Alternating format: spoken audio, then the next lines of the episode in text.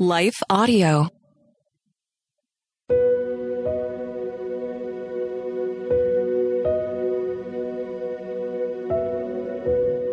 Hello. Thank you for listening to Your Daily Bible Verse, the podcast that examines one verse each day to learn more about God and His will for us. I'm your host, Jennifer Slattery, and after this short word from our sponsor, we'll dive into today's Bible verse, 1 Chronicles 28 9.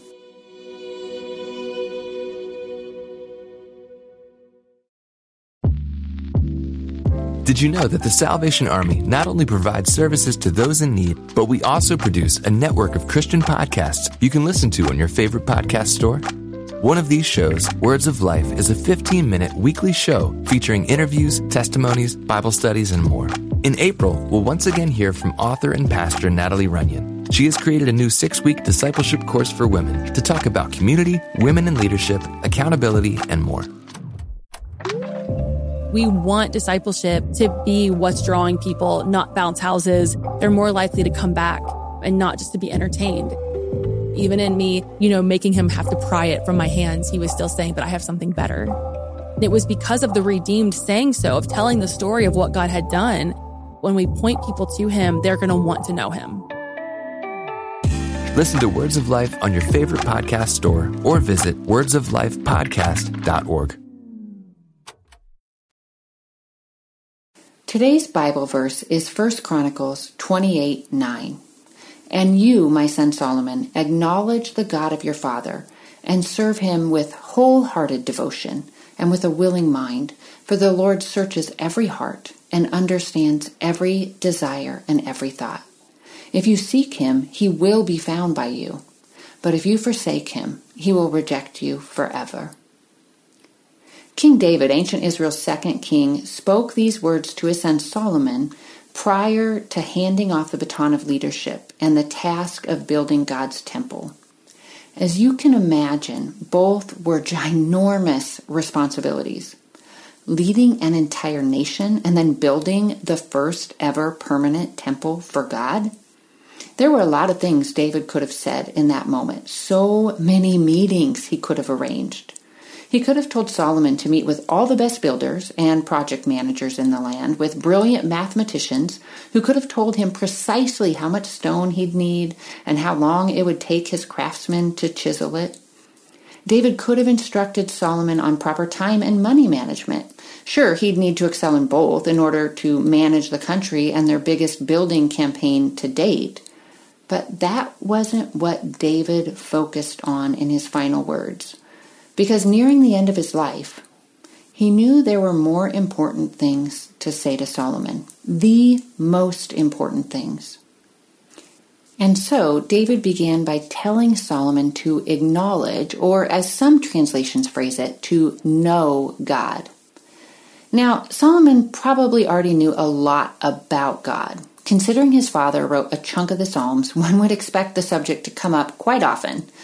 And he'd probably been taught to observe all the holy days, to listen respectfully and attentively whenever the Torah was read. So, yeah, Solomon knew a lot about God.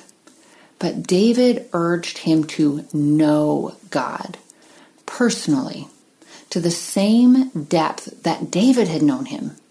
For over a decade, as David fled from Saul, the previous and murderous king, as he was hiding in caves and foreign countries, God had been his lifeline, his hope, his strength, and his defense. And though Solomon didn't have any jealous, homicidal men pursuing him, David knew he'd face challenges, discouragement, and disappointment, betrayal, temptation, maybe even the threat of attack from neighboring countries.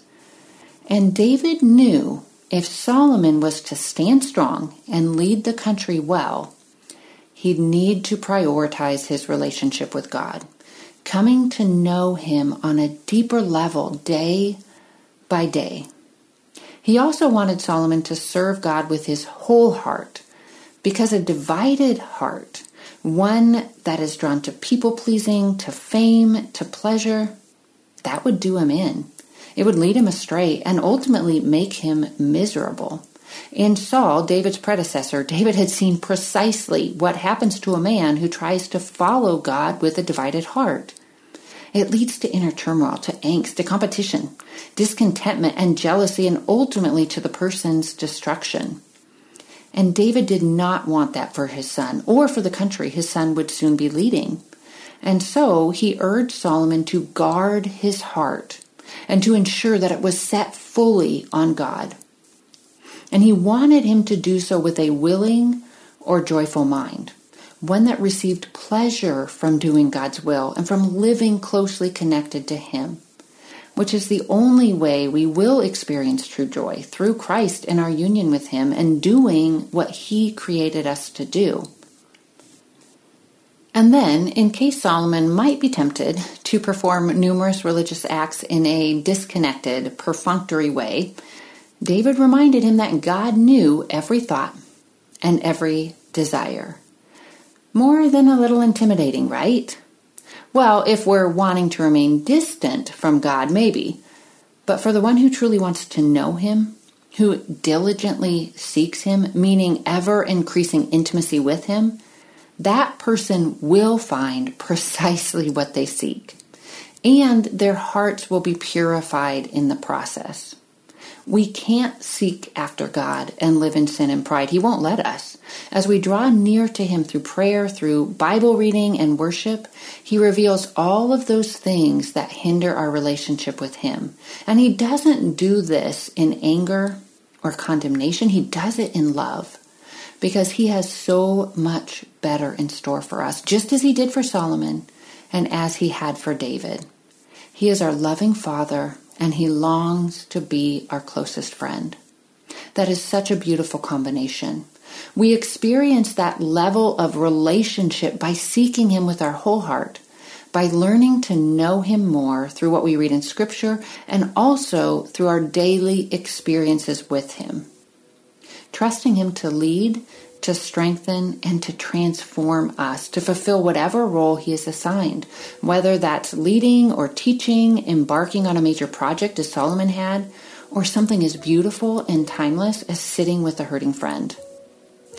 And through staying connected with Him and serving and living however He leads, that's how we experience a deeply fulfilling, effective, and joy filled life. Let's pray.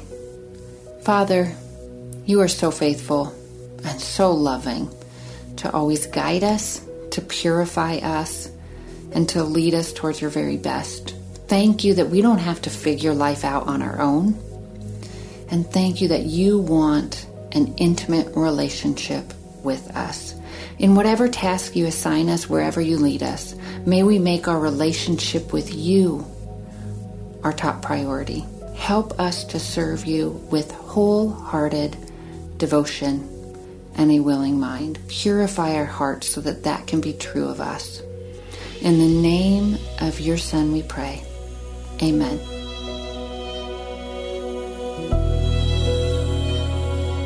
Thank you for listening to Your Daily Bible Verse, a production of Life Audio and the Salem Web Network. If you enjoyed this episode, would you leave us a rating and review in your favorite podcast app? It helps us connect to more listeners like you. This episode was produced by Kelly Gibbons and Stephen Sanders, with executive oversight by Stephen McGarvey. We want to thank our wonderful hosts, Jennifer Slattery and Grace Fox. You can hear more from Jennifer by visiting jenniferslatterylivesoutloud.com. And you can find out more from Grace by visiting gracefox.com. For more inspirational, faith affirming podcasts, visit lifeaudio.com.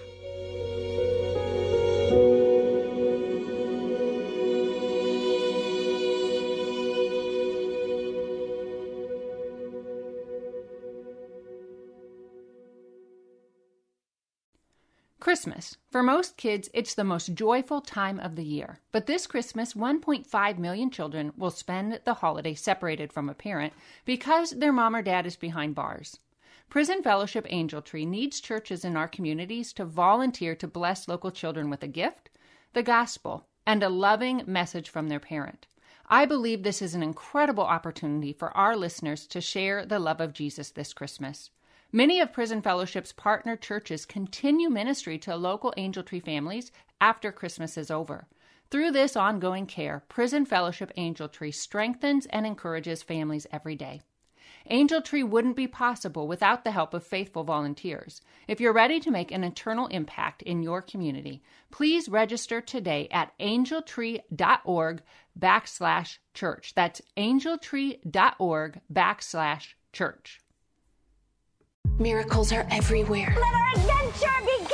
Discover PureFlix, your premium streaming service where faith and family values come home. Ready to have some fun? The most exclusive selection of quality, wholesome movies and series that will uplift your spirit. A man can argue whether God exists, but when he looks at his daughters, he knows. With new arrivals every week. Unbelievable. Save big and enjoy the possibilities, like invitations to exclusive theatrical screenings. I see it, so I believe it. Find out more by joining today at pureflix.com. What do you do when your world is falling apart? How do you march when it would be easier to stay where you are and die? Join me every week on the March or Die podcast, and we'll discuss that and so much more.